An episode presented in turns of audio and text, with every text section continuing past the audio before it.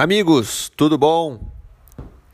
Bom, para quem procura conteúdo relacionado a previsões de dólar, euro e libra, pelo menos aí alguma perspectiva de curto prazo, essa é a ideia do episódio de hoje. Então, de forma bem objetiva, esse áudio está sendo gravado para alertar quem nos ouve porque há uma preocupação agora um pouco maior, uh, de acordo com o que é possível ver nos gráficos das principais moedas, tá? Dólar, euro e libra. As três ontem confirmaram que voltaram a ficar acima de suas linhas de tendência de alta de seis meses, as quais haviam sido abandonadas há algumas semanas, e isso trazia chance, trazia espaço para mais quedas aos patamares psicológicos de cada uma, respectivamente 5, 6 e 7 reais. Tá? Então, claro, motivos não falta para essa valorização do câmbio. O real está fragilizado, a gente tem chance de risco político, a gente está com risco político, risco fiscal, a pandemia ainda não acabou. Uh, ano que vem temos um teremos uma eleição extremamente polarizada. Então, as incertezas aumentaram, tá? E como eu já falei muitas vezes, em momentos de incertezas, o bom é se proteger em moedas fortes ou aplicações conservadoras, aplicações de renda fixa, ah, de preferência hoje em dia atreladas à inflação, que está galopando, esperamos que seja controlada. Mas uh, por mais que o dólar tenha subido consideravelmente nos últimos dias, ainda está favorável comprar e principalmente porque agora ele voltou para essa linha de alta. Então a chance de continuar subindo é maior.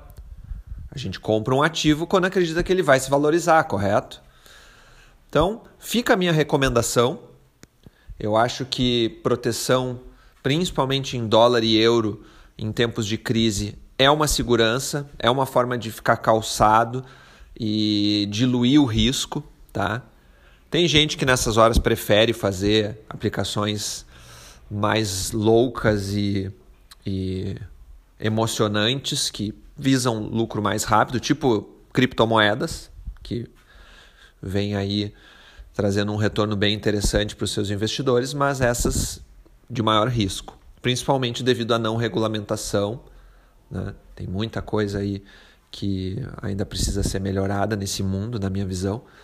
Eu sigo sendo um, um assessor que procura um, uma diluição de risco, mas, claro, diluição e não zero risco.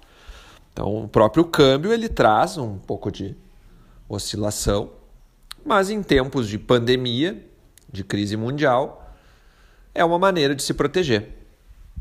Então fica a minha sugestão, acompanhem as, os próximos dias.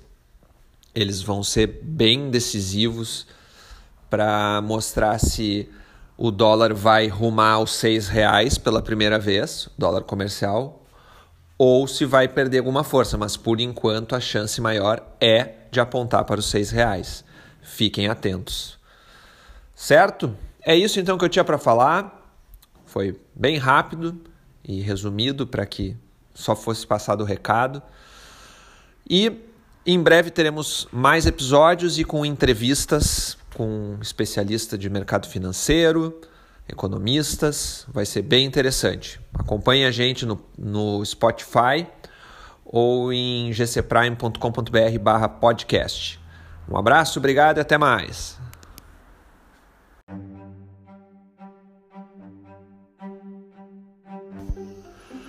Este podcast é um oferecimento de Free Viagens e Intercâmbio, Chip Mais Sim Travel, Candiota Operadora e Ivan Pons Moda Masculina. Mais informações em gcprime.com.br barra podcast ou no Instagram arroba gcprimecâmbio.